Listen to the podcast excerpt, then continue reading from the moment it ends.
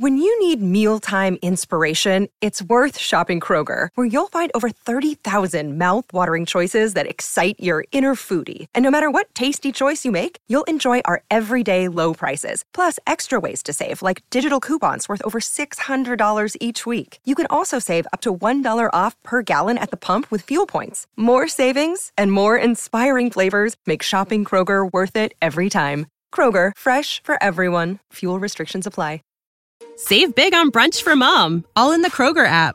Get 16 ounce packs of flavorful Angus 90% lean ground sirloin for $4.99 each with a digital coupon. Then buy two get two free on 12 packs of delicious Coca Cola, Pepsi, or 7UP, all with your card. Shop these deals at your local Kroger today or tap the screen now to download the Kroger app to save big today. Kroger, fresh for everyone. Prices and product availability subject to change. Restrictions apply. See site for details.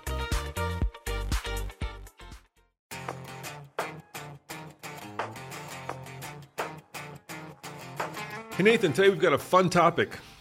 That's right. It's the top 10 tech that makes new cars worse. Yeah, you know, we've spent a lot of time, like in the picture here, if you're not watching this, listening to it, it's me and Nathan standing in front of the brand new Mercedes Benz EQS AMG.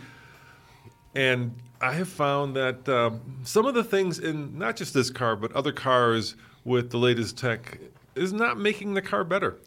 No, it's, it's, it's like they made it overcomplicated, made things more difficult by trying to make things easier. Yeah. And it just doesn't work sometimes. So we're going to have a conversation. We're going to talk about the top 10 things which we think uh, are making our lives worse and not better. But before we do that, Nathan, um, two things I want to get to. Um, so I had a horrible thing happen to me the other day. Oh, I'm married too. No, no, it wasn't that. Oh, okay. Um, it wasn't that. Well, that's, that's a whole different Oh, conversation. yeah. No, no, no. You, you know, so we live here in Colorado, Yeah. and uh, at this time of year, we have uh, peepers. You know what peepers are?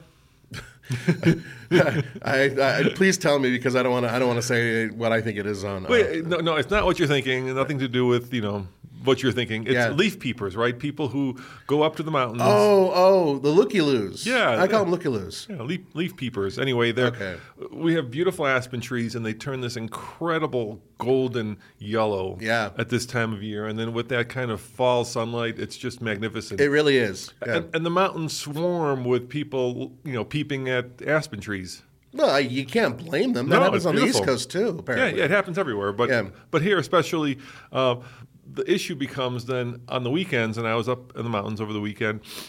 When you're coming down, it's like ski season. There's all these peepers, people, people or peoples, peepers or people, people peepers, peeper peoples. Yeah, you, I, I- you're on the right track. I, I, Anyway, look, these- I call them looky loos. That's better. Yeah, but that's that's a real estate term. Yeah, I is, don't want to apply a real estate Uh, term. You, you're just angry about real estate. Keep, keep going though. I, I, I these leaf peepers coming Yeah. down, and so traffic is really bad. So I'm I'm driving down from the mountains, and you know uh, how um, busy I-70 gets just past the tunnel, right? Yeah. So the Eisenhower Tunnel. So I'm not taking the tunnel because I know that's going to be a nightmare. Uh-huh. So I'm coming down from Loveland Pass, which is by the Loveland ski area, which is a gorgeous drive. By which is a gorgeous drive. So I'm coming down. I've got you know our Bernese Mountain Dog Blazy in the back of the Hummer Mm-hmm. uh, that we just bought, and he's just chilling back there. He's just sitting back there chilling, you know, enjoying the view. I'm enjoying the view, and I look down and I see this horrible line of traffic heading back home. Mm. Uh, but something interesting happens, uh, and that is when you uh, merge onto I-70 from that Loveland merge, right, the one coming down. It's like a mile long merge. It's Yeah. the it's the weirdest thing. It's like It's a really, really long, merge. Yeah, Yeah, And so I'm, this is the horrible thing that happened to me. I'm just driving along and I'm in the merge and I'm like, hey, this is a mile long merge. So, uh, you know, it's a lot of traffic. So I'm going to wait till the end to merge, which is perfectly legal. Nothing illegal about that. Right.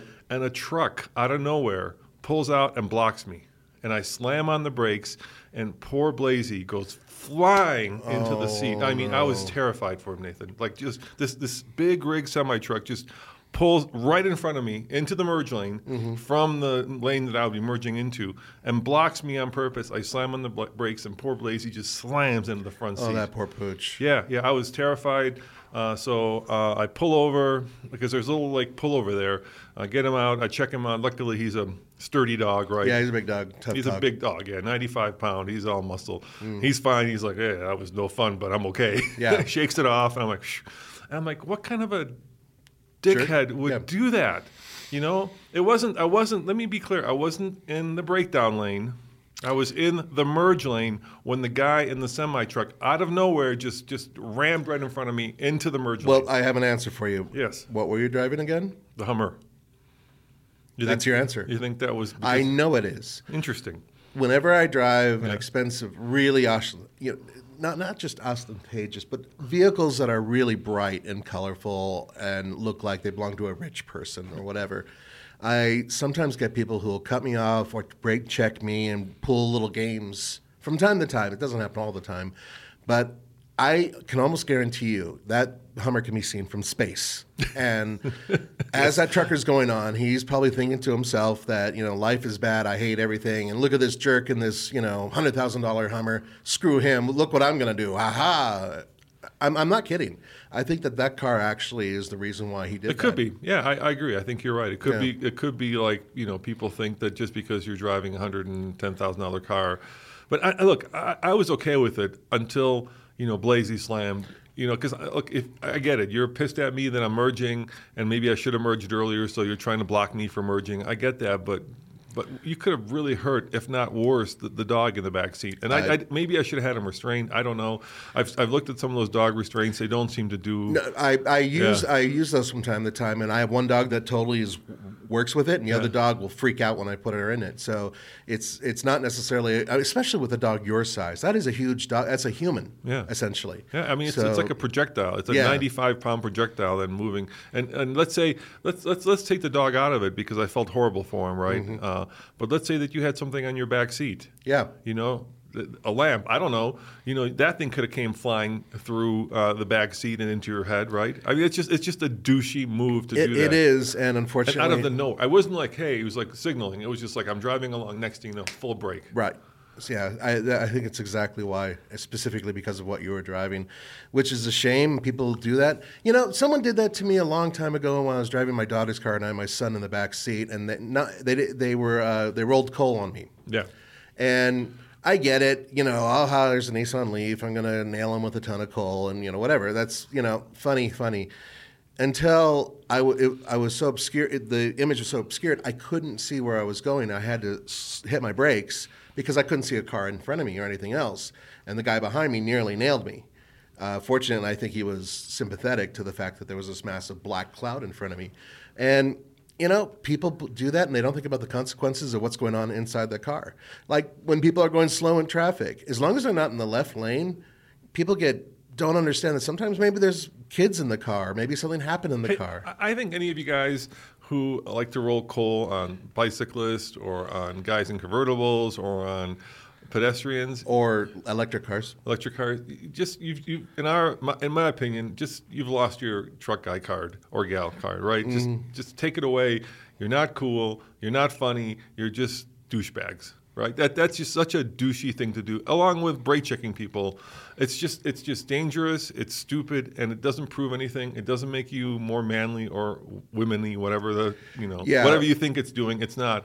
It's just it's just you know, you know and, and Nathan, you know, as a journalist, right? Right. My first instinct is always to whip out the camera. I mean, if I had, if you know, if I hadn't been so concerned about Blazy, right? Because that was my first instinct was make sure the dog is okay. Right. But if it had just been me in that car, I would have whipped out my camera, and, and you can bet, guys, that that truck's license plate would have been on social media and would have been, you know, uh, on every one of our channels. I was that pissed off about it. Did you have? Uh, uh, well, you So- pulled over. It's a shame because most likely those trucks are owned by uh, Oh, you know, yeah, the how am I driving? I, I, that would have been like all over our social media, like two seconds later.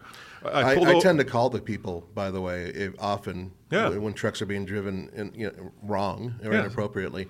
Uh, I'll call them directly and say, "Listen, your guys all over the road. This is an insurance act, you know, issue that you're going to have to deal with because it's going to cause an accident, and I'm going to report this." Well, And that imagine, imagine if the poor Blazy had broken his leg or something. No, I- what I- would have I done? If, you know, I'm in the middle of traffic. Dogs got a broken leg. What am I going to do? How am I going to take care of him? Right. I, no, I agree with you 100%. And and people just don't get it. And in traffic, you know, tempers flare. I, I've learned in my old age, because I used to lose my temper all the time in Yeah, I mean, it it happens. Road Yeah. rage happens. I Um, get it. But I learned if everything goes to crap and you really want to run this guy off the road, flip the switch in your head, pull off, breathe for a few seconds, Hmm. get off the freeway, get away. if you're late for work, you're going to be late for work anyway. You might as well just you know take an extra ten minutes, cool down, or else you're going to cause something you're really going to regret. And And where, where are the cops at that moment? You know, I know, I I know. know. You're driving along at 67 and a 65, and next thing you know, woo, woo, woo. Yeah. But, you know, somebody does some shit, uh, stuff like this, right? Sorry, and, Yeah. and and you know, next thing you know, You have every there's no, reason. There's to no be cop upset. around. Yeah. yeah, you have every reason to be upset. But the bottom line is, this is an unfortunate part of society, and I really do think the reason it happened is because you were driving a really blingy car. Yeah, it could be. Yeah, Yeah. Or, or he was just having, a, or she was having a bad day and wanted to, you know, not have this person pass him in a blingy car, like you said. Yeah, I, I, I do think the car was part of the reason. So keep that in mind if you guys are. This is important advice for you. If you want to buy a really expensive vehicle like this Mercedes or that Hummer, don't, uh, because you might get cut off in traffic or treated poorly. Buy yourself something like a Toyota Yaris. and you'll be happy. There you, You, go. you know what's invisible? A minivan, Nathan. I was been Minivans dri- are pretty invisible. I was driving the minivan, the Pacifica, right? Yeah. And uh, like you, could- you, you could pull up next to a person and you could stare at them and you could like go, you could make faces And- and, they will know they won't even like like even nudge their head over to look at you. You are completely invisible. In the Hummer, you pull up next to them and there's like 15 kids pointing at you. Well, yeah, just like driving a Lamborghini or something like that. It's the same exact thing, and it's it's. I think it's really funny, but at the same time, wasn't it in Great Britain where uh, it was the, well, like the Ford, um, one of their uh, the pit, their van was the the number one vehicle for bank robberies. Oh, yeah, the, the, was it a transit? It was like the transit, the or Ford- whatever they used the to Ford call it. but Transit, yeah. Um, and one of the reasons why is because it's just nobody cares. It, it, you- you're not looking at a proper getaway car. You're looking at a van. And it's like, who cares? It's just a van. And yeah, these you can do anything in those Hey, things. hey, by the way, a couple things. First of all, uh, there are three things now you brought. I'll, I'll do them in order. Okay? Okay. All right. Number number one, we were talking about rolling coal. Yeah. Have you noticed that like twenty year old Ford F two fifties that are diesel always stink?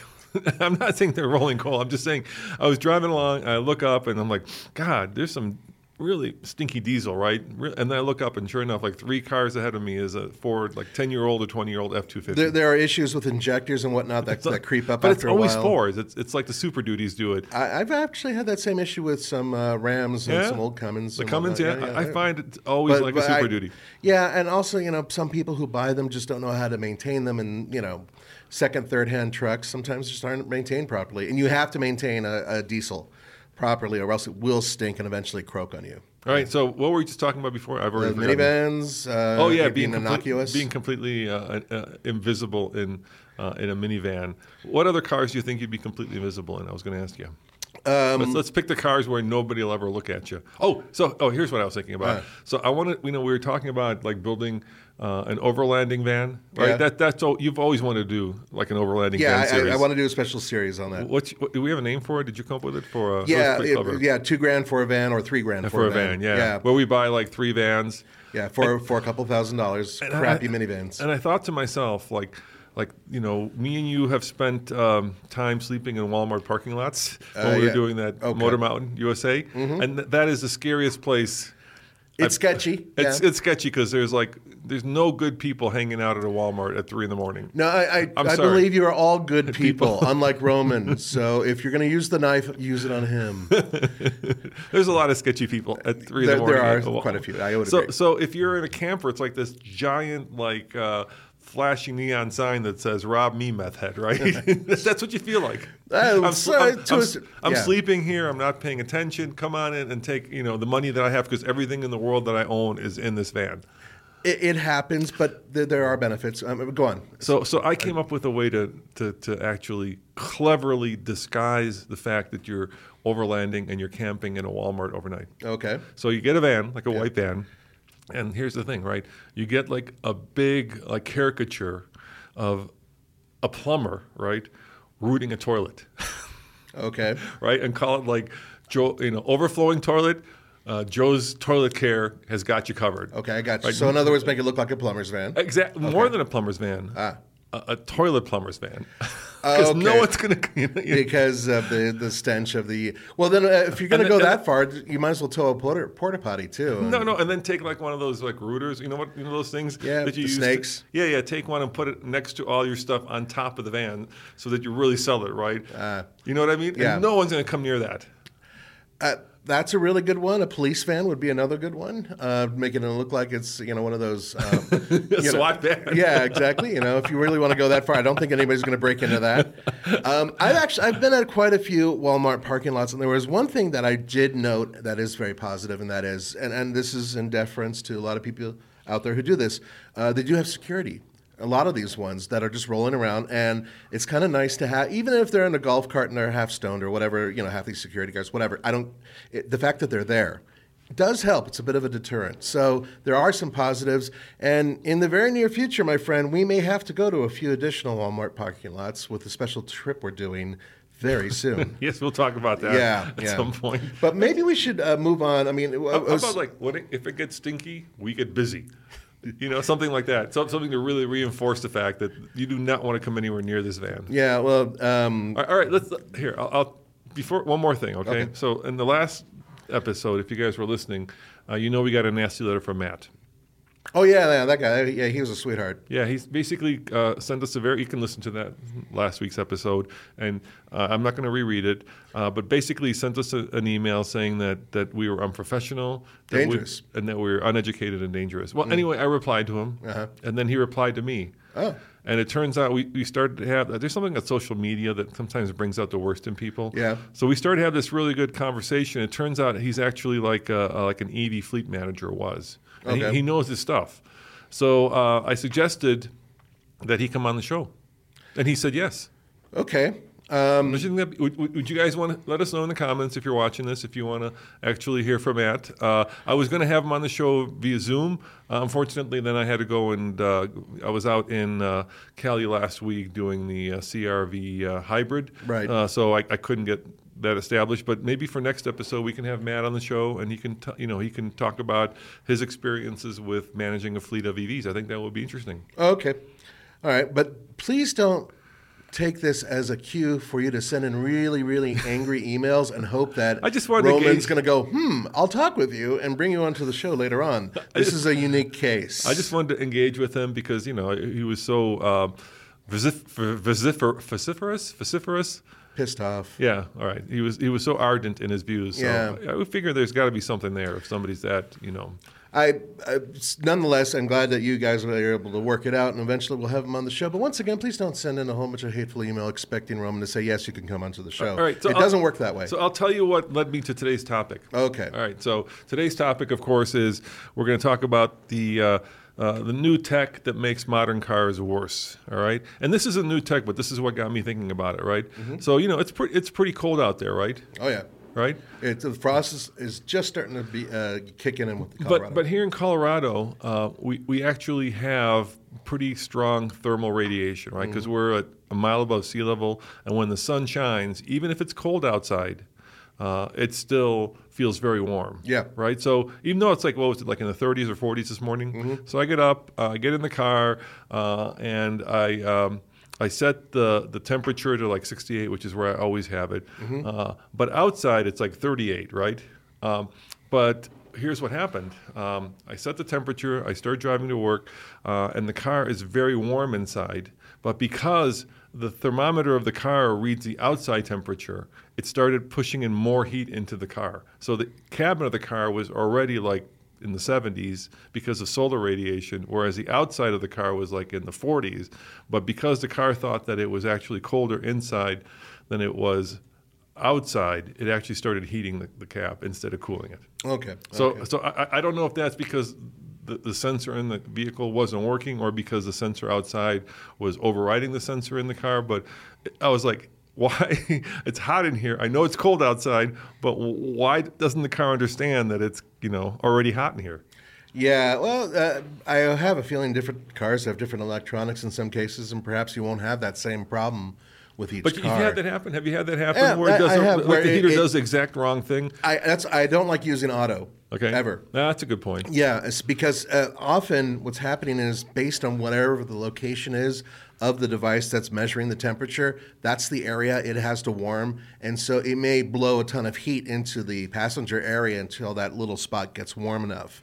That's one issue. And the other issue is it depends on the size of the car. If you're driving a van, a minivan, as Yeah. we mentioned, it takes a long time to heat that up. But when you're in the front, that's where a majority of the vents are. That's blowing the heat to try to make the whole thing warm. As such, you are going to get really, really hot until everything evens out. So that's why I, I just I use manual controls almost all the time. Um, with only a, mi- a few minor exceptions. But uh, let's. I think we should probably start on this list. But maybe right before we do, I wanted to do a quick shout out to our Patreons. Yeah. Um, guys, your support has actually made it possible for Roman to get run off the road with a large dog. Um, but seriously, we couldn't do what we do. We couldn't drive what we drive without your support. So thank you very much. And, and this morning at our um, morning meeting, we were talking about actually doing this podcast as a live show. I've been listening to a lot of podcasts, and they do record them live. Yeah.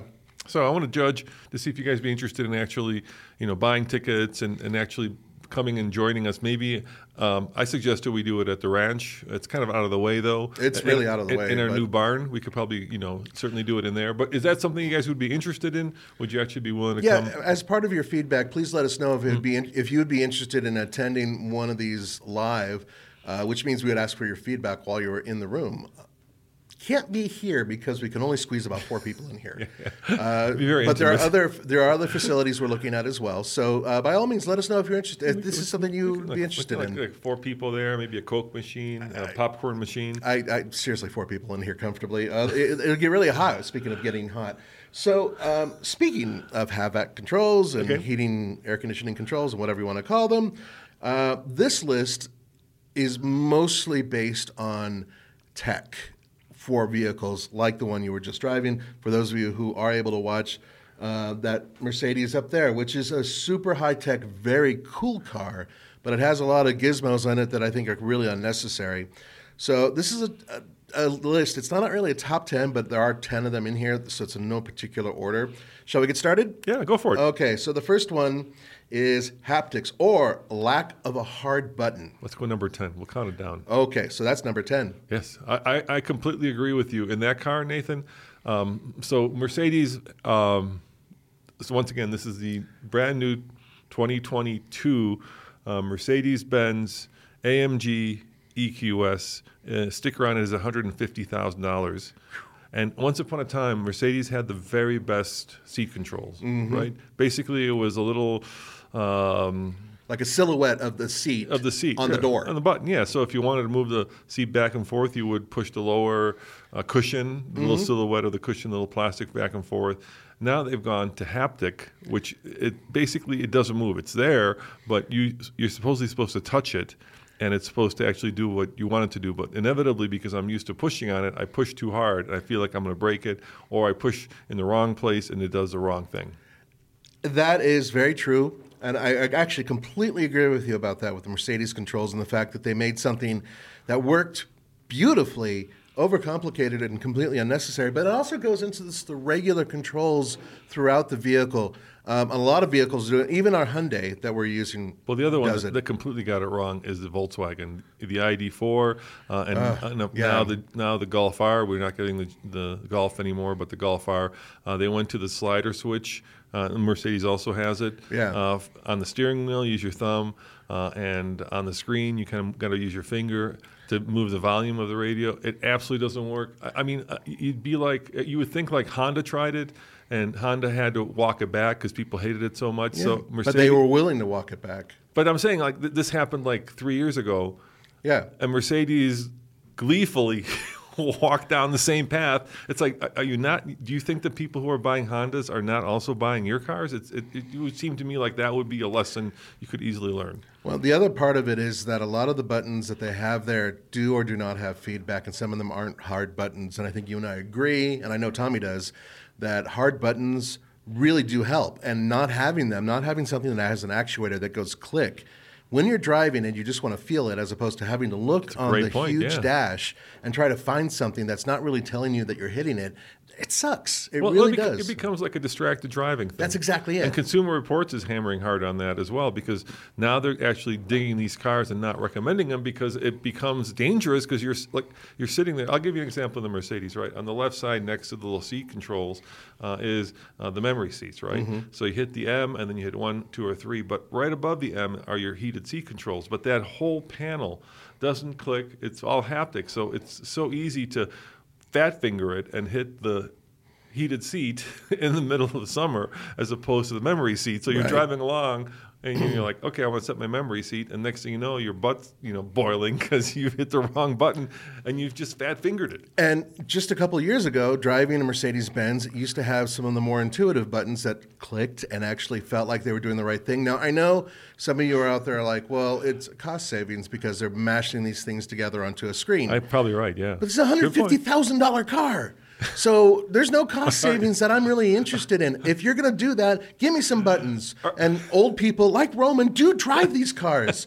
And he wants his switches and he wants to feel things, actuators moving. So I, I want big levers, Nathan. he wants levers and knobs. I want, I want to be like steampunk and big, Yeah. big round things. That was a nice, useful mention Dude, right there check too. This out. So we just bought a, uh 1972 Mercedes Benz 250C. That's right? a beautiful car too. a, you know, you know, you know how you adjust the seat there. You reach in between your leg. legs and you pull on the little lever, and then you slide the seat back and forth. Or you reach to the side. There's a big knob on the side. Yeah, and and- you twist it. yeah, and, then, and then it works crazy. And then, and then, like, you have two adjustments, and you're comfortable, and you're like, wow, this one. You know how you adjust a lumbar? Uh, probably three different buttons that you have to get to. No buttons. It's in the screen. Oh, In- you, in so you got to actually get to the screen. It's in the hyper screen, right? Oh, God. So you got to go. You got to hit the. You got to first of all hit the home button. Yeah. Then you got to bring in comfort and convenience, right? And then Mm-hmm. there's three choices there. One is like lighting. One is massaging seats, and one is uh, lumbar. And then you got to push the lum- lumbar button, and then there's a little diagram which lets you, with your finger, kind of kind of scroll along to see how far you want the lumbar to, to actually come All out. of this you want to do in high speed traffic. Exactly. Yeah, that's and and that's and I, I know some of you techie guys are like, well, wait a minute, you're going to be in partially you know automated mode driving. The car will be driving itself. It doesn't matter. You really don't want to take your eyes off the highway for that long just to figure out how to do lumbar. And then, and then when I got in the car, Zach had driven it, and you know, we're different heights. Oh, I, yeah. I've got a, like a weirdly tall torso, Mm-hmm. and he he had uh, the um, heads-up display, uh, and it's supposed to kind of rest like you know if you're looking out the window.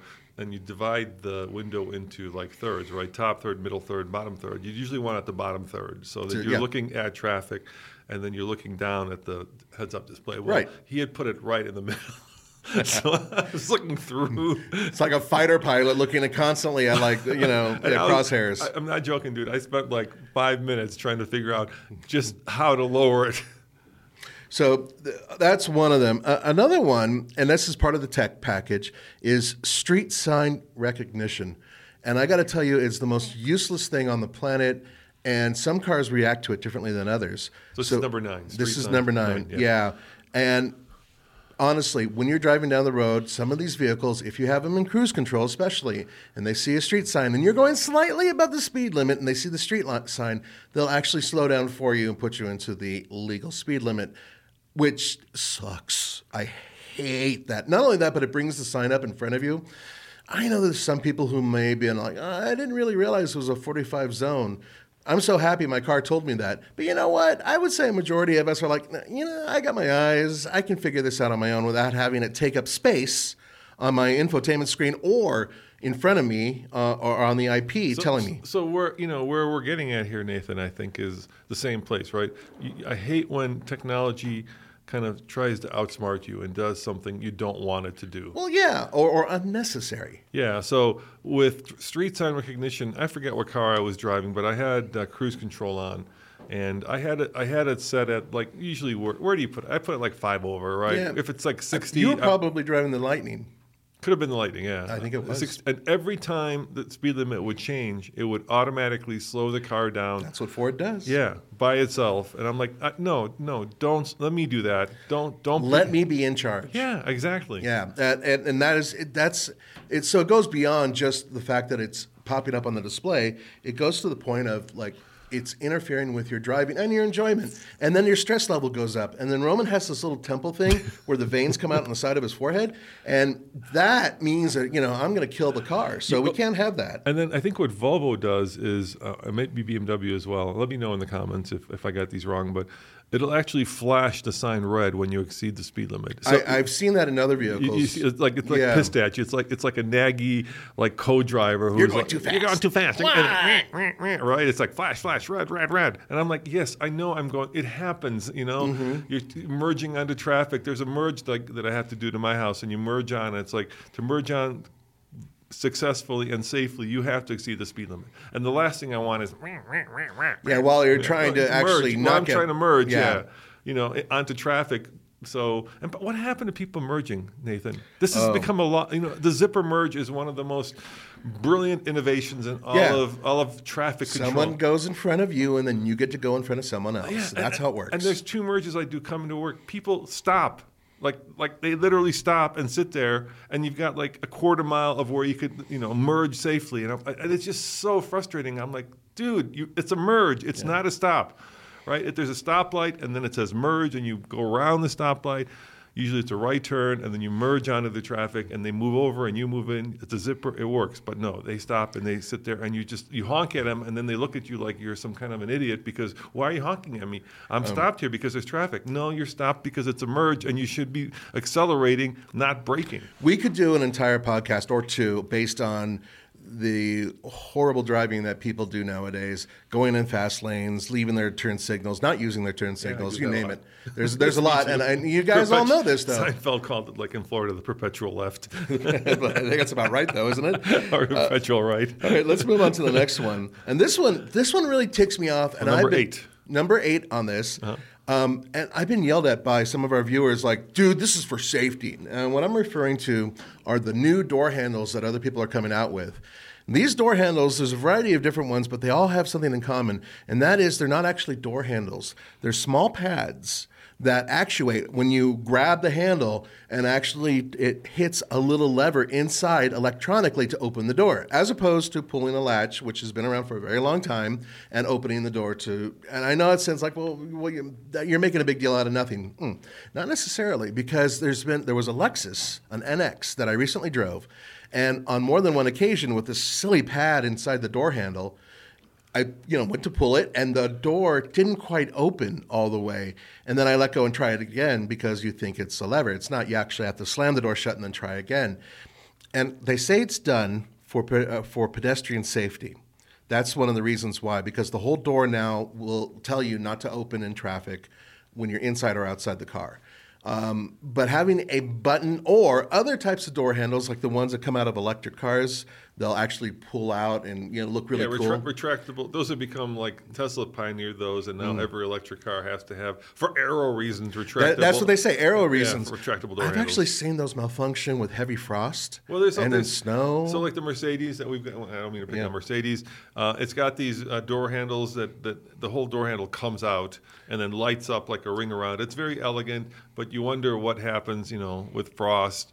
Uh, and then like Tesla does now, some of them that, that kind of cantilever out. You Yeah. know what I mean? Where you push on them and then they come they, out. they, they flick out a little Yeah. bit. Yeah. Yeah. And I just feel that these are all way too overcomplicated, and in many cases, I they, got, I got the sneaking suspicion Mm. that like a traditional door handle where you just reach underneath it and pull up, Yeah. like the aero effect of that is so negligible, uh, and it's just become like a electric car thing. It's not about aero. It's just like oh, you know, we have to do it for aero. But if you really look at the numbers, I can't believe a, a traditional door, not not the not the 1970s big ones with the button on. it, yeah, or no, but you're talking about a modern, modern where you just reach underneath and, and it's a very slick, Yeah. you know, It's- thing. yeah, And- it's just under. Yeah, you Yeah, pull. Yeah. I would agree with you. Um, I, I'm pretty damn sure that that, that the whole aero thing.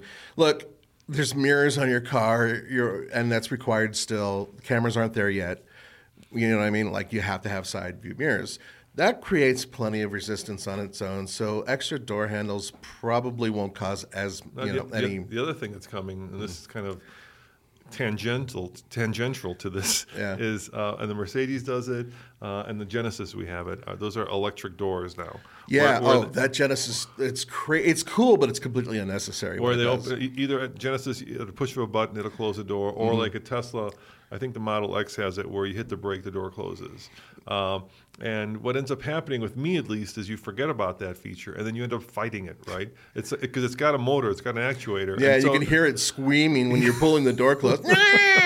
Yeah, you're like, Yeah. so you, you forget that it does automatically close. So you pull it, and next thing you know, it's like it, it doesn't want to close or it doesn't want to open because it, it's supposed to be actuated automatically. So to, to add to that, uh, a friend of mine from a, a place I used to work at, he sat in a car recently and he expected the door to close and he was staring at it for about five seconds he- before with he, his brain? Yeah, like- yeah, like a- he like a Jedi mind Yeah, trick? well, he was just couldn't understand why it wouldn't close because he act, yeah shall close. So self-closing doors and all this are completely unnecessary. That's that's just a little piece of the uh, pie, but.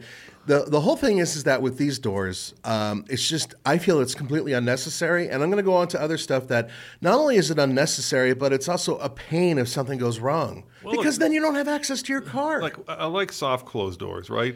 Where all you have to do is just you know just gently close them, and then the thing automatically closes the last five percent of the way. right? Those are good, but but completely, I don't know. It just seems unnecessary. See, I like hardcore ones.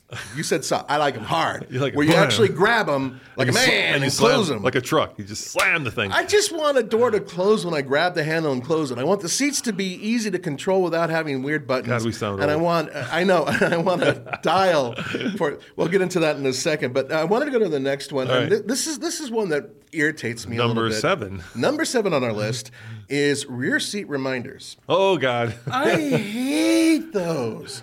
I know some of you guys, especially new parents, are like, "But you might have left your kid in the car."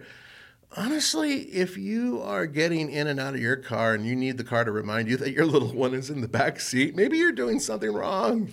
I man, I am an absolute featherhead. I screw up all the time, but I have managed not to leave my kids stranded in the car or have the car necessitate a warning. Hmm, there's something in the back seat, or you really should look in the back seat. So, so I don't wanna look. So there's there's there's like two, the dumb and the smart one of those, right? The dumb one is just an every time you close the door of the car and get out to go get a coffee at the 7-Eleven, it just reminds you, have you made sure that there's nothing a pet or a child in the back seat? That's just stupid, right? That's just like uh, Yeah.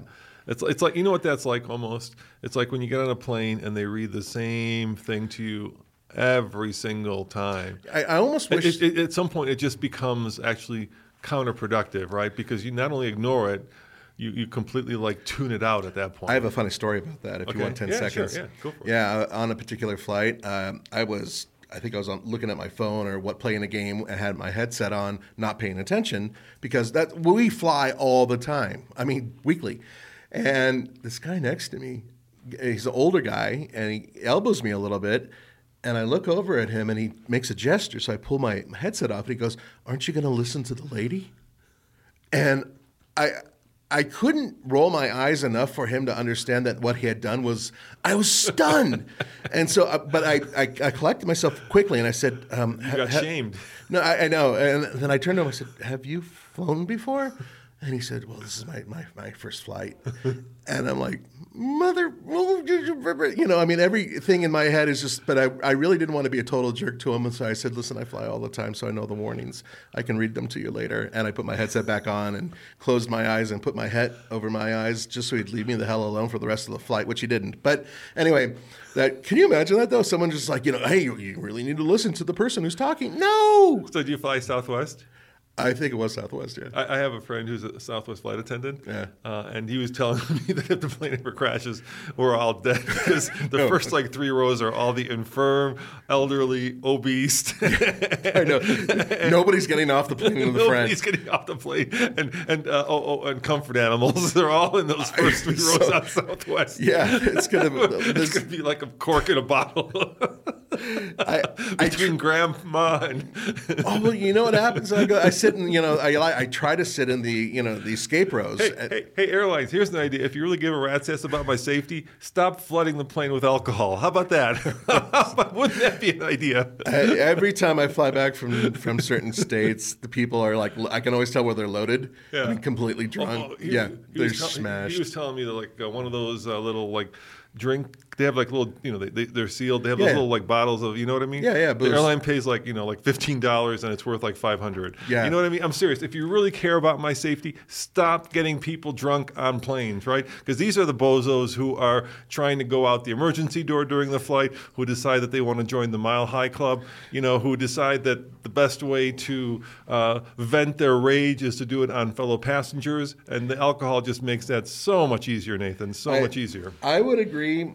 And we're going to move on to uh, number really number six. Yeah, oh, we oh. went on to a tangent, uh, but that's part of the, the. You know, that's why you guys love the show. Oh, oh, no, okay, let me go back to what you said. Okay. So uh, there's dumb ones, which are just these stupid reminders, and then like Hyundai does a smart one, where they actually have sensors, right? They have motion sensors that point in the back seat. So if you do happen to forget your child, Or and- dog or something. dog or whatever, That's right. And the, and the kid moves, the dog jumps. It'll do one of two things. It'll uh, flash the lights and sound the horn, uh, and it'll also send you a, a text to your app. Which now that makes sense. Okay, now, now I have no problem with that whatsoever. Yeah, like a little I- and yeah. that should be adopted by everybody. Yeah, it's, it's a, a very simple. sensor. Yeah, it is. It's a really good system, and uh, especially for those parents and pet owners who are forgetful, it's great for you guys too. Um, but let's move on to another one, and we we kind of touched on it. Number but I- six? number six. And that is the volume control knob. I know we're old men here, and you go ahead and yell at us in the comments just- below. dude, I'm, no, no, no. I disagree. I'm just waiting for some manufacturer to put square wheels on the car because that, that the volume and tuning control knob is the most perfect solution. There is no better It solution. It is totally intuitive and simple. Per- perfect. There's nothing you could do that would make like like I said, just put square wheels on the car at this point because you know w- the wheel has been invented. Why do you have to reinvent that wheel? And this is something that's been going on uh, for a long time. I had uh, a 1984 Ford Thunderbird. It was uh, one of those wrecking yard cars because I worked at a wrecking yard. And I just drove it around for a little bit. And the aftermarket stereo system back in the day, you know, Blaupunkt or something, ooh, good stuff, Alpine. But instead of having a, a, a knob, it had these little tiny volume control up and down arrows. And so that goes all the way back to the 80s. And I hated it then. And it just didn't work the way I wanted it to work. And of course, I'd have to look at it in You know order to. was cool? Those those old uh, uh, equalizers with the little like uh, bars that you Oh, can move up and down. You Like create, 19 of them, though. Yeah, you so, can create your own sine wave. That, so, was, that yeah, was cool. Especially on date night when you're a teenager and you're just like, no, no, no, I'm going to get the perfect sound. I'm going to play Journey. I know I need more bass. When the so here, yeah, here's the 110. I'm going up as high as I can. oh, wheel never in mind the sky. Yeah, but, but you're driving at the same time as you know, you know Steve Perry's singing. So it's that's you know that com- that type of thing goes right back to what we're talking about. So the volume control knob has been a source of headaches for designers for years because in their mind, and I have talked to a couple designers about this. You and I have yelled at them about this, and they say the same thing. When we buy these packs, because they, they buy the technology from someone else often, there's usually a supplier who brings in these components. It is a lot easier to have an entire screen where your buttons are and all of your sliders and everything else, rather than having a screen and then a separate control for a knob, which even by today's standards is considered archaic, which, okay, whatever if you want to say it, but it's cheaper for them. And it's easier to develop just a whole screen that you plug in modular rather than having to find that extra knob. And one guy, a viewer, said that it's a safety reason hmm. that they took away the knob for a safety reason. His point: if you get into a car accident, you can embed yourself into the knob.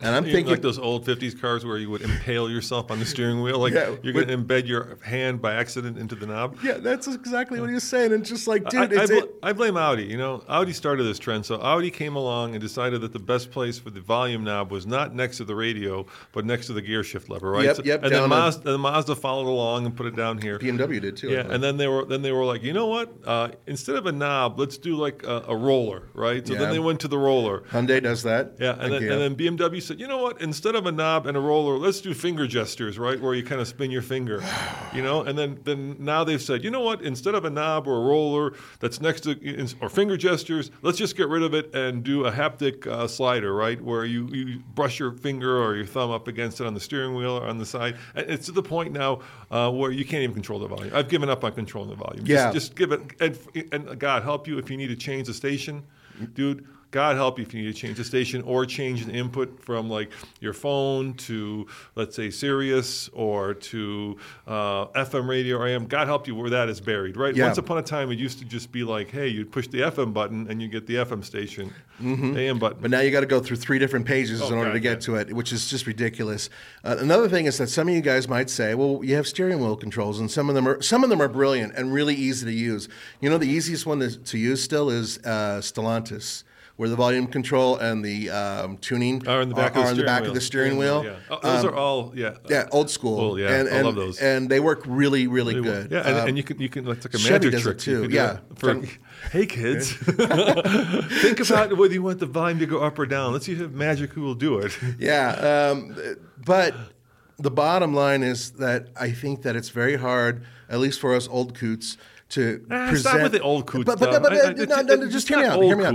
It's it's. They're often you guys are saying you guys have old thinking when you are thinking about these knobs Uh-huh. and these these sliders or gestures work. They don't. They don't. They don't. They don't. And we drive thousands of cars a year if you consider all the people that work at TFL. And I have yet to see anybody replace something as simple as a volume knob with something better. That's the bottom line. And Roman will fight you.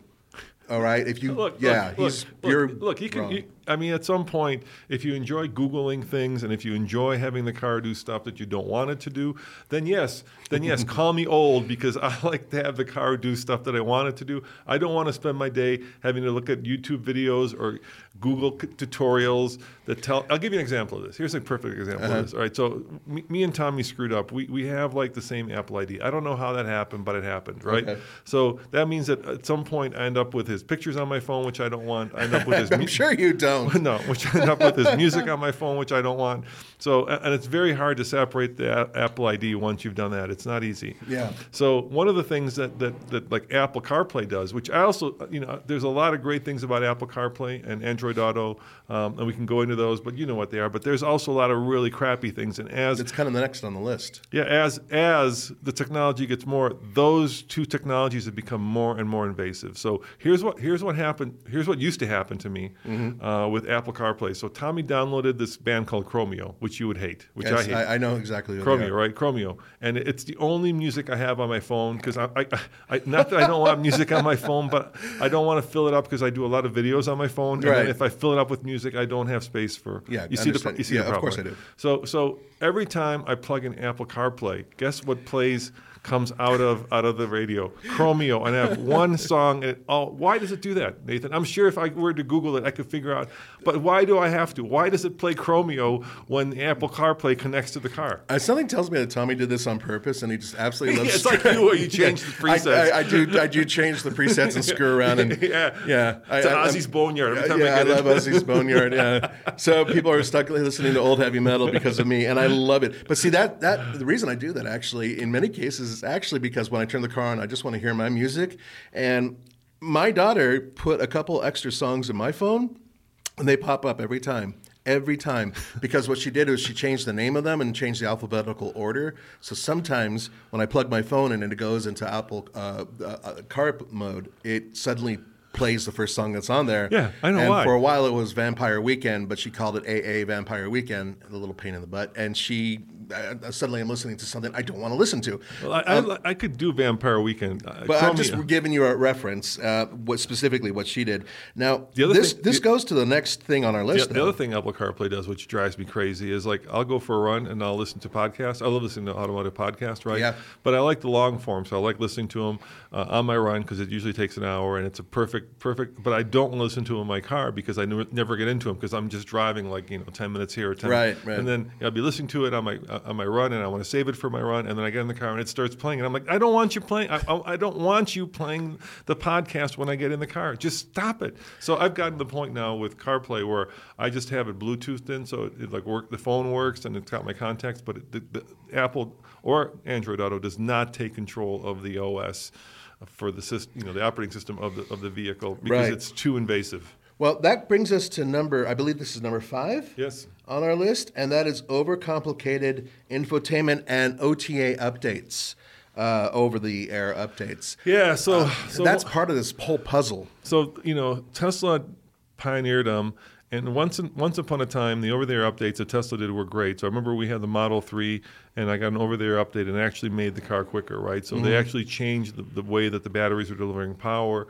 They changed the efficiency of the car. That was cool. Oh, they did a lot of cool stuff back in the day. Back in the day. Now all you get with the Tesla is like an Apple update. Yeah, the- the- it doesn't tell you what it is, and it gives you some like vague message about security updates. Mm-hmm. And then the car, of course, is like doing it in the worst time possible when you don't want it to do it. It's supposed to do it at night, like Apple said. Have you noticed that Apple says update the phone or computer at night, and then you wake up in the morning and like, you want an update? I'm like, weren't you supposed to do this when I was sleeping? Yeah. uh, So, so, so now the updates don't do anything except probably like protect them from like some kind of uh, uh, changing the firewall parameters or something like that. Yeah. or, or getting sued. You know what I'm saying? yeah. You, you know, you're agreeing to some bullshit thing that you don't read through anyway because it's too long and who's got the time for it, Right. it. Uh, and, and the one that actually is doing stuff now is Rivian. So the Rivian over the updates are actually doing actual things. Mm-hmm. But you know, guys, if all you're doing is protecting your legal ass or like fixing uh, stuff that's making the car worse, sometimes it actually makes the car worse. Because, oh, there have been updates that screwed up cars. yeah, exactly. Or make makes you know, then don't do it. it it's not helpful. It it it's going to become more of an issue, not less, Yes. because as vehicles become more and more electrified, electrified vehicles. Uh, their actual drive system can be directly influenced by an over-the-air update, as opposed to, say, an internal combustion engine, which may not have be as you know Here's the easy here- to fix over the Hey, air. I got one for GMC. Okay, here's Okay. one, and I think this is actually a, a, a- a bug in the system. So we've got this Hummer, right? Mm-hmm. And I, I've got O- OCD, right? Uh, and so I I love it when you lock the vehicle and the little mirrors yeah, Right, because that to me, because I, I always do this thing where I, when I leave the vehicle, I look over my shoulder, and if the mirrors are closed, it tells me it's locked. Because I'm always like, did I lock it? Didn't I lock it? If it's not, then I got to reach in my pocket, find the you know key, and I lock it again. It just Sure. stresses the shit out of, uh, stresses me out. I shouldn't. Sorry, guys, I don't mean to swear. Stresses he's been cussing all day, hasn't he? I've been very stressed out. You can tell. Okay, so But, go on. but- so I love this when the mirror is closed because it's a, it's a visual representation of the fact that the, so there's a little uh, virtual switch in the GMC that you hit. It's called courtesy something or another, and then it does that right. It- Right. It, it, when you lock the vehicle, the mirrors come in. Every time in the GMC, it defaults to being off. I'll set it on. I've done it like 50 times now, and I'll go in the office or I'll go shopping, come back. I, op- I unlock it. The mirrors will not open; they'll be closed. I have to manually open the mirrors, right? And then I look at the little setting, and it's switched off. It just automatically defaults to it. Now, I asked. Um, I asked the dealer about it, uh, and I asked GMC about it, and they said, "Oh, it's because it's programmed to the key, right? Which is possible. Yeah. So the key actually overrides whatever, which is also stupid because the key shouldn't override, but anyway, it does. So then I programmed it with the key, with both. I tr- actually tried both keys, and still every time it defaults to being off. I feel your pain. It's once again, it's a vehicle doing something that I don't want it to do. right, and So hey, GMC, Just- if you're listening to this, look at it, okay? Because Yeah. I, I think it's at this seriously. You know, we're pretty professional here, and I, I've spent a lot of time googling this. I spent a lot of time talking to people, and I cannot get that feature even supposedly programming the key right because there's two keys and each of the key sets like key one sets the the, the, the, the, seat settings to the first setting the number one and key two does the number two so Right. that if you have a wife or a significant other partner you, you each can have different settings to the Yeah. vehicle but this thing always defaults to being off okay, always So GM, you need to fix this. yeah, Okay. fix it. Yeah, look at it, or or tell me how stupid I am, and if I'm missing it, and I'm pretty technologically like savvy, then then maybe whatever is in there that's doing it, you need to simplify. Okay, now speaking of having something that you really want fixed or removed Yes. in some cases, how about number, I think we're down to four. Five. Five. No, we're down to four. Okay, four. Anyway, well, it doesn't matter. This, doesn't- at this point, I- I, was trying to keep, kind of do it the TFL way to count them down. So at this point, we've lost count. Okay, yeah. Uh, yeah, it is. It's number four. Um, augmented engine noise. Ooh, that's a whole world of pain. Now, there's there's a lot going on here because it's Stevie's not- like burps. Did you notice that when you lock it? yeah. Well, It's, so- it's some like vehicles, Chewbacca burping. But some vehicles don't really need any of that. Now, we are in a new world where hybrids and, of course, electric vehicles, they have to have some sort of augmented noise just to tell other people that they're moving or it, it's some sort of component that's part of the so, drive. So what are we talking about? Let's split this up. Are we talking about internal combustion engines where they augment the the vehicles To make them sound better, or are we meaner? talking about electric cars where they fake the, the sound? Both. Which- We're talking well, about both. Let's start with one. Let's start Okay. with what you said was augmented engine note, which is like the Raptor, where it's got a you know funky V6, and inside the cab it sounds different than outside. It certainly does. I understand why they do it. It, it, it, it. If you stop thinking about it and stop thinking about the fact that I'm listening to something augmented, it can sound pretty cool. They started doing that early on with like the Ford Focus ST and some of those other Well, it started with like like BMW used to do these little tubes that actually it was a little tube that It's a resonating tube. Yeah, that would actually come from the engine, so you would get more of that engine sound. Because obviously, you don't want the noise, vibration, and harshness coming through, but you do want that cool engine note coming through. provided that it's cool. And that's Yeah. the thing is that it's got to be cool. So one of the important parts of this is that they make it so some of these vehicles sound a little too good. which can be one of the problems. And the other problem is that when you go to the outside of it, it sounds really cool on the inside. Then you get outside and it sounds like a Cuisinart. And you're like, whoa, God, they really were overdoing it inside. And it can be really disappointing for those people who really want a you know meaty, angry sound, and it's really not there. Well, I mean, there are some cars like the Mustang GT, which sounds incredible, Yeah. or like the Hellcat. That Cadillac we just had had one of the best engine notes I've ever heard. Yeah, there's a lot of them. Uh, Jaguar does the same thing, Mm-hmm. and some of those actually are also fake. Like the Jaguar, they feed actually gas into a chamber that then Makes it pop and, Fun, and- yeah, yeah, get that- They're, they're not the only ones who do that. And other ones use baffles, which don't, don't even change the performance, but, make it sound better. But wh- while that's fake, it's real fake. And then there's fake fake, right? So they're using gas to create that sound, whereas fake fake is you're using either the speakers or in Audi uses the windscreen actually as a resonator to, Mm-hmm. to create augmented engine note. There, and then you move on from there to hybrids and electric cars that do not have an engine note or don't have anything worthwhile, but are provided one that some people find a little ridiculous. I do like the fact that Tesla has a couple different noises that you can plug in. Um, and other BMW had like a famous uh, musician actually create their yeah create their sound. You- you know, it's I- Hans Zimmer. Yeah, was it Hans Zimmer? Yeah, I would be like, you know, my, my, my take on that, Nathan, is like, like just lean into the quietness of it. I kind of like that. Just if it's electric, just keep it quiet at this point. There's- if it's gas, make it sound cool because it's gas. But you don't have to make an electric car sound like a gas car. No, it doesn't need to sound like a gas car, but it needs to have a noise. There's the whirling noises and other noises. They have to match decibel level of your quietest gas-powered car, I specifically think that for Hummer does pedestrian. like, does this like. yeah, well, well that uh, Mercedes does that wow, wow, wow Yeah. thing that sounds like a UFO, and that's totally fine. I don't mind that so much. Inside the car, some people really have a hard time with the sound that the car is making. A little, you know, sometimes it just sounds like a little whine, like a, Well, my, here- my daughter's car so, even makes so that here's noise. The, here's the like engineering problem, Mm. right? When you take away the engine noise, which a lot of people find pleasing, with, like me and you, right? Mm-hmm. Yeah. Then you're stuck with the stuff that isn't pleasing, which is wind noise, which And can be a noise. whistle, and tire and road noise, which is just annoying. Yeah. So then the question is, do you hide that? do you augment that? This Do is you- why I listen to punk rock and heavy metal very loud. It doesn't matter. Yeah, except with the volume knob, you can't turn it up. Without a volume knob, I'm screwed. No, it- You're listening to uh, Vampire Weekend or whatever your Yeah. daughter's got going on there. that- I have nothing against Vampire Weekend. It just happens to be really annoying Or is it The hear Weeknd? every. It, it- Isn't there oh, two? There's was Vampire the- Weekend and then there's The Weeknd. Yeah, I think Yeah. there's two weekends. now. yeah, sorry, I'm really old and I don't listen to the new stuff.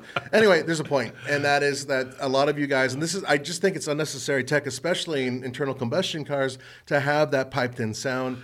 I think that at the worst, just keep it as it is, and at best, you can actually. Oh, you know, there's one more thing I wanted to add actually, and that is. Stellantis has actually come up with a different solution. Yeah, they've gone with like actual like they're like organ pipes that for for their electric. with the kazoo.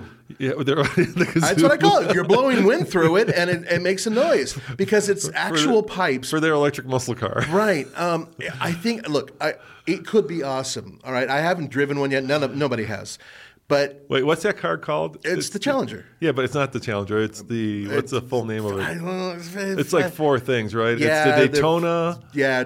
mm, Special blah blah blah. blah, blah. Challenge. Challenger thing. It's uh, Charger. It's a Charger. It's not a Challenger. It's well, a if Daytona only we had a device where we could look at these things rapidly. Um, so while Roman's doing that, the point is, is that this particular vehicle that I'm referring to, which looks amazing, by the way, has these tubes that run through it, and then there's a little fan or something like that that actually blows through the tube, and then it comes out in the back where you can actually hear it. And according to Andre, who was there to hear it, you feel it in your chest. So it really is something that is an actual. Dodge Charger Daytona SRT Okay. so- concept. So, the Charger that I'm talking about, um, that you guys have all seen on various media because it's out there, that has this. It's a different type of augmentation. It's actual air being blown through something. But my issue with that is this: it doesn't do anything else other than make noise. If it was used to cool the brakes, if it was used to go through the battery section to help cool it and extract some heat, I'd be like, "Oh, great! It's a bonus. You're actually using a fan and it makes noise." And you know what's it's cool about that stuff. car? That wing that they built. The front wing is yeah. the, like That's- the that's most brilliant. amazing thing. Yeah. There's some other people who are going to start copying that real So, soon. so that's cool because it's functional and cool. Like the, the it's rule not, ha- but no, no, no. It's that the wing is functional and cool, but the sound is not functional. Right. I'm saying the rule. just- The rule should be it has to be both functional and cool. right. So if can't it just did be- something, yeah, exactly. Okay, so that's that's my gripe. So let's move on to the So, next so one. you know the the, vehicle, the video we just put out. By the way, go to all TFL if you want to see all of our videos. Uh, I reviewed to get this the Mercedes Benz AMG EQE SUV. F me. Seriously, I know. Come on, Mercedes. Really? I think the Germans are doing that on purpose. EQE SUV. Let's just add as many letters as possible. See what these Americans Are do. they just screwing with us at this point? I think they're screwing with us. I really, I think they have a laugh. You know, that one of them lights up a cigarette and like, Haha, wait until they try to pronounce this one. Aha, there how you many, go. How many three-letter combinations can we come up with? just just keep on going. And how much room do you have on your trunk to actually have all that spelled out? It's ridiculous. You know what's the funniest part on there? So uh, go to uh, go to um, all TFL and you'll see the review of this. And they they did this thing where they had both the non AMG version, I'm not even going to say it, and the AMG version. Mm-hmm. So we all look at the non AMG and then we go over and behind a wall they they have the AMG version of the EQE, right? Right. Which is like their mid-size electric sedan. And uh, to distinguish it from the regular plain Jane Mercedes Benz version, it doesn't have the star on the on the hood, right? The little uh, uh, badge. It's got the AMG badge. You know what? You know what's on the AMG badge? Guess what's on the AMG badge? a star? A piston. A piston we all look at each on other. a on a whoa on a car that doesn't have pistons. So we're all at each other, and then we look at the engineers, who are really cool, by the way. They're, and we're like, uh, "Are you guys going to keep this piston?" And they're like, "Ah, it's part of our brand." I'm like, "Yes, but it's not part of the car." Yeah, this is German humor. Okay. I think so. I think you're right. I think they're now at this point they have officially started to screw with us, I, I, I think I really do think they're having a laugh, uh, which is totally fine. which is fine. I'm. I'm enjoying it. Keep But going. I'll tell you what's not fine, and that is Taking- yeah number three on our list. For all you Brits, it's like taking the piss, or, or how do they say it? Oh, oh, t- are you taking a piss? No, no, it's not. Are you taking a piss? Taking the Mickey, in the Mickey. it's like that, but it's Taking like the Mickey out yeah, of me. yeah, it's like that. I think. If you're British, please correct us. Yeah. Um, so this is something that actually comes from our friends at Hyundai, and some other people I think are looking at this too, and that is triggering the brakes if your door is open and you're in gear. yes. I Okay. that. Now- yeah, that came from like Jeep, right, where that Star Trek dude got run over. Well, that was that was that was part of it. Yeah. And there's a seatbelt part as well. There's a component with the seatbelt. So in other words, so the actor who played Chekov, right? right in the movies. in the movies got out of his car. It was a Jeep. Jeep, and uh, it was in reverse, and the car was on. He didn't know it, and it crushed him. Yes, it did. And, And, so, wa- and so now what happens is if you're in reverse and you open the door, the car goes into full autonomous braking, which is quite startling yeah. when you experience it. Like when you're like, hey, I've got these really beautiful rims and I don't want to curb them, so I'm going to open the door to see how far I'm away from the curb. And as you're backing up, it just goes boom. Oh well, it actually gets worse, and I'll get to that in a second. Um, the other part of that is some cars will not go into gear if you're not if your seatbelt's not on. Yes. Okay, so you're still in park. You don't put your seatbelt on. You try, try to drive, and you know you- it's no dice. Now I'll tell you where that becomes a problem, and that is if you're at a gas pump and you got out of your car. Oh, I have to back up a little bit, and you have to jump in, close the door, make sure the seatbelt's on to go back one foot. Or if you're parking and you have to readjust with parking, or if you're going off road and you need to look out the vehicle for some reason, jump in and out like you often have to Yes. do. Look, I'm not saying drive without a seatbelt or you know don't close your door, but I am saying there are times where those are needed. So I would prefer if the car decides after five miles per hour, hey, the door is open or the seatbelt is not. Now I'm going to hit the brakes. But Should, sh- sh- shouldn't there be like some mandatory like a course I think where you have to get some kind of a license and you have to know like basics about the vehicle before you can actually. Oh, you mean there- actually getting your driver's is- license? Isn't there something like that that, Yeah, that, that, that where we're it- supposed to go through? But that doesn't prevent people from cutting you off in traffic and slamming on their brakes. y- isn't there like isn't there Yeah, like, there- a, there- like there a level of knowledge that we're all supposed to have? It is a when- strange thing, when we're given the privilege to drive. Yeah. So what they're doing is that they're adding in yet another layer in terms of what they're allowing you to do with their car. Well, you, so know, you know where this is going. It's going all toward autonomous. Here, here's here's the thing, Nate. somewhat autonomous. guys, guys, I, I'm gonna, I'm, I'm gonna, I'm gonna, I'm gonna be level with you now. Okay? Oh, be level. Okay, I'm gonna strap level- in, guys. Here we go. uh, uh, strap in, okay? For all of you EV haters out there, right, who Mm-hmm. think that uh, they're gonna take my truck from my cold head hands, right? You guys are barking up the wrong tree. you really are. And I, I promise you, it's not about electrification. It's about autonomy. That's what. That's where you're. You know, if you love trucks and if you love driving, you know, electric cars aren't better. They're worse. They're not worse. They're just different. What's Yeah. terrifying is what you're exactly talking about, which is autonomy and what's coming. Right? It's it's it's actually taking the driver, the fun part that we love to do, the part that gives us the freedom, the part that gives us the control, taking that away from the driver, legislating it away from the driver, and making it so that we can no longer drive cars and trucks. Yes, and then I'll add to that. It's, That's- that's this isn't just is. big government doing this, folks. By the way, I know a lot of you are like, No. "Oh, it's the government." No, it's the automakers. Yes. Why? Because it keeps them out of court Yes. when stupid things happen. Because there's that one guy who lives God knows where, but for some reason he decided to open the door to his car. Slam it into reverse and then jump out deliberately at some point in time and then sued the pants off the company. So, so all these things we're talking about, right? You'll see in electric cars, but they're also on brand new internal. they are on internal combustion engine cars, and So, um, so if you love driving and if you love, stop it with hating the EVs. Start worrying about this because this is what's going to really take it away from us. And the- full autonomy is something that I, n- I don't think we'll ever do in my lifetime, at least. Uh, but we'll have Never say never, dude. Uh, partial autonomy for sure, and that means stuff like this, where they're taking away your ability to drive a car because you're doing something that might be stupid, but also might be logical. Uh, the car can't decide whether or not you're doing something because you have to quickly jump out and jump back into the car and quickly move it un- three inches. But You- you- and You're you know, stuck. You, know what's super ironic about this? Like Tesla charges, what is it now, fourteen thousand, I think, for their uh, full self-driving. Yeah. Basically, for the ability for you not to be able to do the thing that we all love to do, and that that's that that is, uh, you know, you, you can say what you want about Mr. Musk there, but that is quite the accomplishment to take what is great about you know automobiles and trucks and charge to take that away from you. Yeah, yeah, that's. And there's one born every minute. Um, the other thing about that, by the way, and this, I want to move on to the next one because we've been here for a while, is that a lot of you guys out there are um, sometimes, you know, you have a baby in the back seat, something happens. Now the car won't slam on the brakes if you take your seatbelt off while it's in motion. That won't happen. I already tested it. However, it'll scream at you when it does, and there's something about that where Cars have become so naggy. Oh, yeah, gosh, they really so have, naggy. and that, that's part of Oh this whole thing that we talked about the backseat reminder and all that.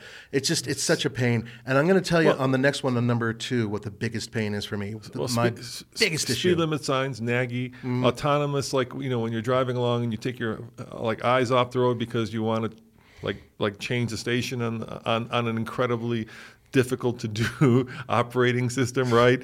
Uh, nags at you. Yeah, Your yeah. eyes, please Con- grab consider steering taking wheel. a coffee break. You- Yeah. You know, this is just this is this is just like, hey, let me be me. Let me just drive. I've been doing this, and many of you have been doing this for you know. We're, we're you know. Here's the thing, which people don't understand. Here's something else that's interesting, right?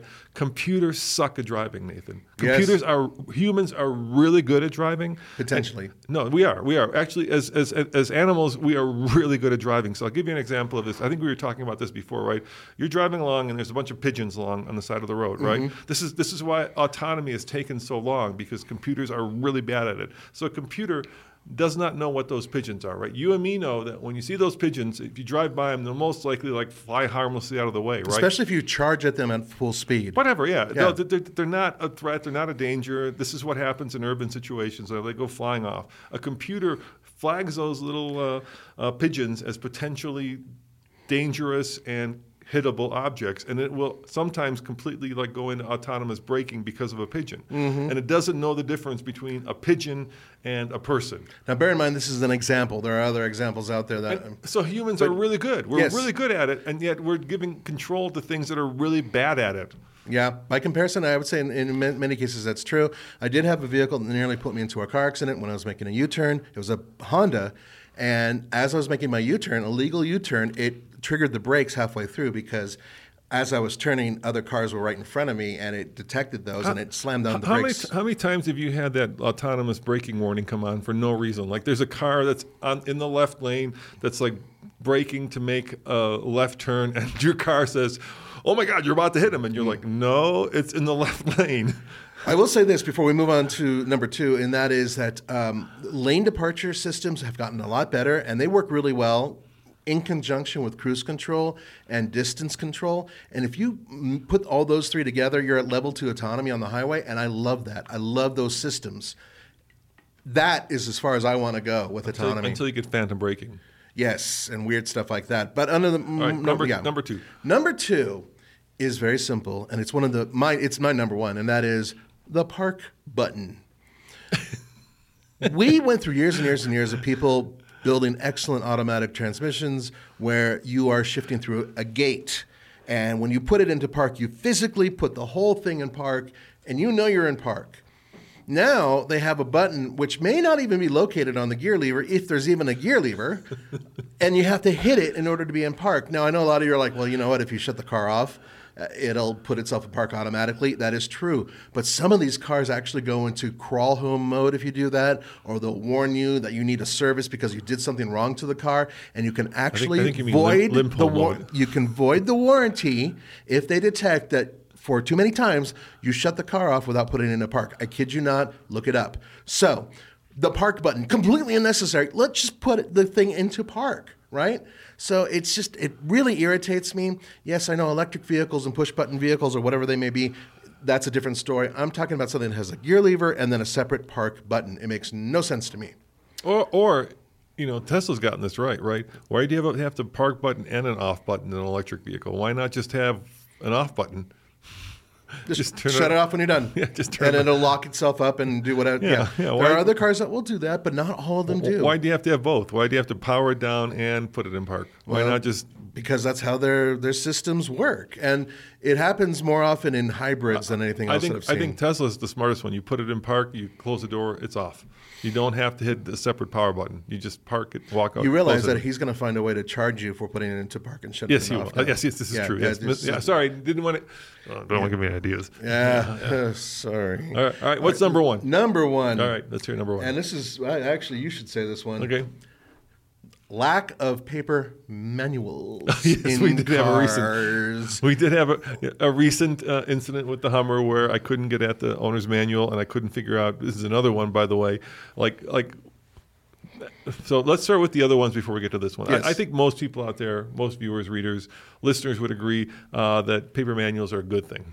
They They're are nice. a good thing. You feel like it's and it's you know. and the they co- have abbreviated versions of them now that only take up a few trees as opposed to 50 trees. No, it's not about the trees. yes, it is. But that's what these people are yelling How many about. people out there, is, you know, I'm Xerox telling you, that's copying why. their butts and you know. for- I'm o- telling you that's why they don't do God. it. But keep That- going. that- I think that's the rationale they give. That's exactly it. That's save the, I'm money. not saying it's right. I, uh, I will go and kill the trees for the people. Guys, I live in Colorado. There are plenty of dead ones here. We can turn them into paper, and you will have paper manuals from here on. so there's this whole reinvention of the vehicle that's that's happening with electrification, Mm-hmm. uh, and some of it is good, and a lot of it is bad. And I'll give you an example of this. Right when we uh, got stuck, I got stuck in the Hummer. Uh, they got rid of uh, basically the little lever that opens up the frunk. And now there's a little tiny like uh, cable, A pull cord. a pull cord that you have to not pull once but twice. Hmm. So once, obviously, now that on the BMW route, that could be an accident. Even though how you would pull that thing by accident is is you know beyond my comprehension. No it's, idea It's, how- like it's like hidden so far in the driver's footwell that you got to like you have to lay and- down in order to get to Yeah, it. yeah, exactly. Um, so you have to do it twice. Why not just have a lever there? Why, why, why GMC? Why not just put a lever there and Oh. then then take it the next step, which is Mercedes, which is in that car. Let's let's bring it full circle. You can't open the hood on that car. Nathan. That's- you're not supposed to. The Germans don't want you to do it. Are they having, you know, are they taking the, Mickey out of us as you Yes, saying? because there's a large filter there. They don't want you touching it with your contaminated American hands. Why not open up? but I'm being serious that they don't want you touching it. I know, but it, it's like it's like even in the owner's manual, uh, uh, they don't call you the owner of the vehicle; they call you the customer. and the, uh, uh, you know, and the one that's in the system, not the paper one. You know, the one that I'm, I'm the owner. Why can't I go under? Why, why are you reinventing it for forever? I mean, think about like those old cars where you had like you know the the, the like the um, straight eights, like a Packard, right?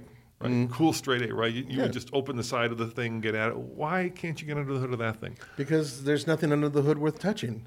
That's the German mentality. They have a large filter there and some other components that there's no reason for you, right, an me- average let- let civilian, me to give you- touch. I'm not an- defending them. I'm telling you that's Let why. Let me give you an analogy. You buy a house, Yes. and you know you have that room where where, where you have the utility room where the boiler and stuff like that. yeah, there's nothing under there that you need to touch. You need to call a mechanic. Why don't you just lock that room up? You, you shouldn't Because that's where you put the bodies. Come on.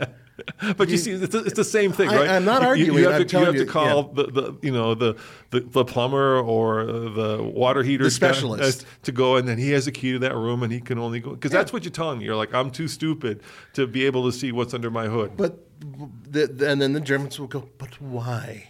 You know, the room. Well, do tell, I'll, you I'll give you why. Because there? Uh-huh. when, when Tommy figured out how to open it, which we did on video, by the way, alltfl.com, uh, we opened up, there was that giant filter. It was full of leaves. Why can't I clean out the leaves out of my HEPA filter? It was, I'm serious. It was full of leaves. I, I believe Yeah. you. So at the end of the day, I'm sure that the Germans have another reason why you don't go under there because maybe they don't want someone taking the filter out and then suddenly using it to put a briefcase in. I don't know. I, I'm trying. I'm not trying to rational. What if I want to do that? It's my car. If I want to put a brief, if I want to put a, Because you if I want to put a it. Christmas ham instead of that HEPA filter Because there, they I, don't I want should have the ability to do that. They're going to assume that you are caveman and that you are not able to make the car run any better by opening the hood and touching something that has nothing to do with the Once, car. once again, the car is smarter than me. yes. Yes. And but so going back to the, It owns me, the I owner's own manual, going back to the owner's manual. One of the biggest issues is that both electric and in some cases hybrid vehicles, which are starting to really hit. Think about how many are out there. If you have a power down where you cannot actually put power to the interior of the vehicle and look at the screen on the vehicle, you will not be able to access any information about the car unless you go online, which doesn't help when you're in the middle of nowhere. You were lucky because you were able to contact Look- Tommy. Look, th- there should be like an airplane. These are things that should be redundant. So in the Hummer, the first thing the tow, car, tow truck driver did was he said there should be a tow mode.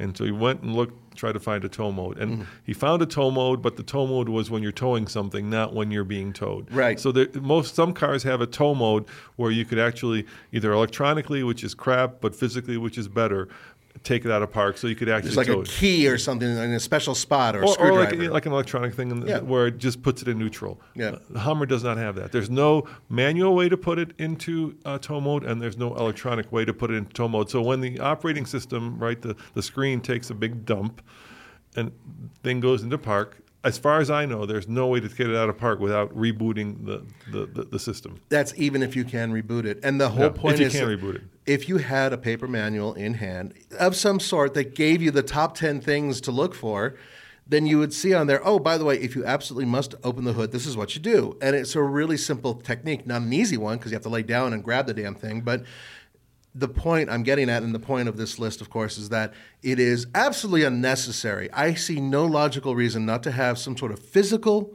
description of things in the vehicle that you can hold in your hand. And I don't know, make it orange, bright orange, so you can use it as a warning thing on the road. Add it to, um, you know, something that actually gives it more than one function. If you feel that you can't have it made out of paper, I mean, where does it stop, right? So, uh, and uh, this this may seem far fetched, but maybe it isn't. So now you can't open the hood. Maybe next time you can't change your own tire or wheel. Why? You know, you don't know how to do it. It's it's a it's a very expensive, complicated procedure to change a tire or a wheel if. I own that Mercedes, which costs one hundred fifty thousand dollars, I'm telling you, I'm not changing a tire. I'm just paying saying, where, where does it to do stop, right? No, I, I'm not disagreeing with you either. I, I want access to a full vehicle. I want to be able to work on my vehicle. I want to be I able mean, to once upon a time, they put tools in cars, and people actually did things like change spark plugs. Now, uh, but even in a Do you want to change a spark plug? Yeah, I like changing spark plugs. I think it's You're very so full of it, you can't No, even- no, No, no. I'm there's not no full way. of it. No, seriously. You- I- you- okay. dude. I love changing spark. I'll tell you why I love changing spark plugs, right? Mm-hmm. Because to me, it's easy and It's it's, not easy. Well, it depends on the vehicle. Yes. it depends on the vehicle, right? But but if the spark plug is old and shitty, once Mm. again, I'm using sorry guys. That's four times this this Sorry, broadcast. if the spark plug is old and bad, Mm. then it's very satisfying because it's an easy fix. You can go, you can get them. They're cheap. They're easy. If- some, okay, some sp- some vehicles they're they're hard to change. You have to gap them specifically in a certain way with certain types of vehicles. that was like 1920. No, No, no, no, no, yes, not yeah. modern vehicles. You don't have Uh, to. actually, you do You have just to buy the spark. sure- You just buy the spark. You don't have to have the little gap meter. You buy the spark plug that is uh, intended for that vehicle. You don't have to Yeah. gap it. No, sometimes you do. And often, if you're changing your own spark plug, it usually is because you're doing it with an older vehicle. Older vehicles, I can tell you, my wife's Mini. I would love to watch you trying to change the spark plugs. Well, it's only four. Only yeah. four of them. Okay, right, and you have to look, take apart half the damn look, engine look. to get there. Like changing the oil is a pain in the butt. It's messy. It's- Yes. it's it's complicated. You don't. you- Then you got to take the oil somewhere, right? Because you can't just dump it. So it's a it's a whole to do. But a changing the spark plug is if it's a relatively straightforward vehicle, it's pretty satisfying. It can be from time to time. Motorcycles seem to be the easiest, but I will. The other thing I've screwed up is changing that because sometimes, like uh, you know, we buy these old vehicles, uh, and like uh, what'll happen oftentimes is the cables will go bad, and then they start to they start to uh, arc. Mm-hmm. Yep. Um, and um, I've learned this. Changing those is very satisfying if you get them in the right.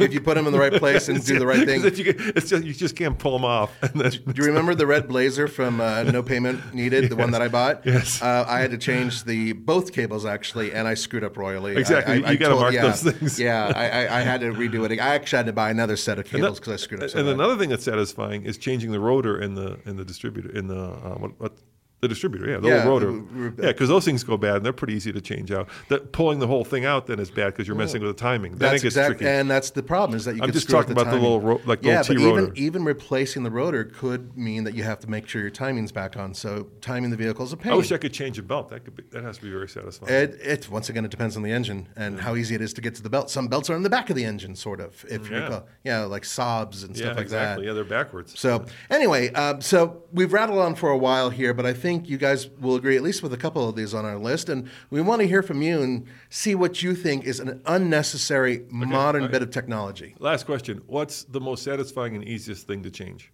This, this, this, and we do this every time we buy a classic car or an old car because nobody ever does this. In Colorado, we go through these so much, but it's super satisfying and super easy and super fun. I'm talking about the lights. No, but that's good. Those are good. Mm-hmm. I'm talking about the windshield wipers because you pull up and you like you can't see anything. Yeah, because they're usually all rotted They're out, all especially in. Colorado. Right, right. And then you go and you just, you know, you buy two ones and you, you pull them out, you put them back on. And Usually then you can it's see, it's really satisfying. I know, I agree. It's pretty satisfying. Yeah. Although the back windshield wiper in certain older vehicles, some of them don't come off, or if they do, it's a completely different little Hey, knob. we, sh- we should get an expert because, like, you go to the parts store, Mm-hmm. there are now like fifteen hundred different kinds of wipers, and I don't, I never know like what you know. There's a squeegee kind, there's a double bladed kind, uh, there's the uh, cheap kind, right? yeah, And- some that are built for ice, some that are there- not. Mm-hmm. There's winter ones that have like little condoms over them, right? I, I never know which one to buy. I'd buy the one with the condoms. you like the covered ones? Yeah, ones I, yeah. I, I actually, I do, I'm one of those guys who goes online and I look. look like, and some, like like a I'll- wrap sausage. they do look a little strange, but no, I will go online and I'll look and see what people you know suggest, and I'll go through a lot of comments too because I know that sometimes some of them are uh, you know BS, but. Uh, yeah, that's that's it is pretty satisfying to replace the wipers. I think that the lights, the wipers, once you get the car physically back to new, Yeah. it, it it's kind of a good feeling. Like you can't do headlights anymore because they're all sealed, right? The old ones, the old seed, you could replace the whole headlight. Yeah. Like our, our Porsche 944, that's also satisfying. Where you t- we went through a period where we had standardized lights and they were all sealed beam, and you just pop the light out, put a new one in. Yeah. Uh, but then we went into the bulbs, and now of course the the, the laser lights and the modern. the LEDs and all that. Yeah, Yeah. they're- uh, um, yeah, so I, when I had my Montero, I replaced the, the headlights, 'cause- and, it looked fantastic when I did that. and apparently it cost six thousand dollars to replace the taillights on the Hummer. So I hear three, I hear seven. So uh, yeah, there's lots of different, but you know. It's also a high tech component. It's not as just simple, you know, a taillight. People write this stuff off like, "Oh my god, that is really good." well, dude. It's one hundred and ten thousand dollars for a base model Hummer right now. But still, 6K for a taillight. Yeah. Is, Deal with it. You, you, okay, so maybe one day you don't go uh, to, Well, the- to- the back de- to the manor and have quail eggs. Maybe you hold out. the way you deal with it is your insurance premiums probably go through the roof. Well, yeah, most likely. So you know, you, you pay your deductible. But at, at the end of the day, um, going back to this whole list and everything else, modern tech, in many cases, does not make things better. It makes things worse in some cases. Yeah, they, like K I S S. Keep, Keep it, it simple, simple, stupid. Yeah, and so you know what, what keeps me from losing my mind is that you can still buy old cars, right? And you can still buy classic cars that are all this. And so if you're really unhappy with it, you know, jump in a classic car, an old car, and, and clear your head. Jump like we, we were. I was just at the Honda uh, CRV, and they had that first generation. Do you remember that first gen of Uh-huh. CRV? it came out in I like 1997. I like the second one, but the first one was really good. The second one is a little bit more upright, but basically the same So, thing. so before we wrap this up, I'll give you a fun fact. Okay. Okay. So m- remember, it had that little like table in the back. You yeah, the, yeah, the card table that you could pull out and set up and yeah. have a picnic. Yeah, and then it also had something that was really unique. So nowadays, um, the space in between the passenger and driver's seat is usually reserved for a big, like uh, I don't know, Something that holds things. yeah, like a big box of some kind. Yeah, an right? armrest that Well- holds things. Well, that one had like a little A flippy table. a little flippy table cup holder that would flip down. And then flip up. Do you know why that little flippy thing would flip down? They told me. I was fascinated by it. access to the back to get to your baby. Exactly. So in Japan, apparently, it's very common to go through the car instead of around the car. You know, because we're all like, well, if you want to get to the back, why don't you just Get out the one door and get into the other. But in Japan, what people would do is they would walk through that little, and that's and there why was they had room it. to get through it too. There was, I- yeah, they had it on the second generation as well. The second generation uh, was improved from the first one, which was kind of bulbous. Can you imagine me and you trying to get? But you know that they, the first two or three generations, I believe two, they had a manual transmission version of it. So you could have all-wheel drive, manual transmission. Uh, These things were like little rally cars. Dude, they weren't if, if- fast. If, me and you were in that car and we tried to get in the back seat, you know what? Oh, it'd look- be it- hilarious. It would look like two polar bears going at it. Yeah, yeah, it, it, it would be really awful. And I, something tells me in the future we'll probably get our hands on one of those two uh, vehicles. But, um, stay I- tuned for that. I was in that car. It's so simple, right? It's got Yes. the little put it in drive. easy peasy. And that was the point back then: is making a vehicle that was easy to drive, making it like an appliance. And that's what they're trying to do with modern electric and modern vehicles in general. But by doing this, because people are so addicted to their smartphones, Yes. you must make these vehicles more complicated. And I think that that is the biggest problem, and it's def- I think it's get making things worse. Well, I'm going to go enjoy some Chromeo in the Mercedes. I'll Nathan. listen to the Weeknd.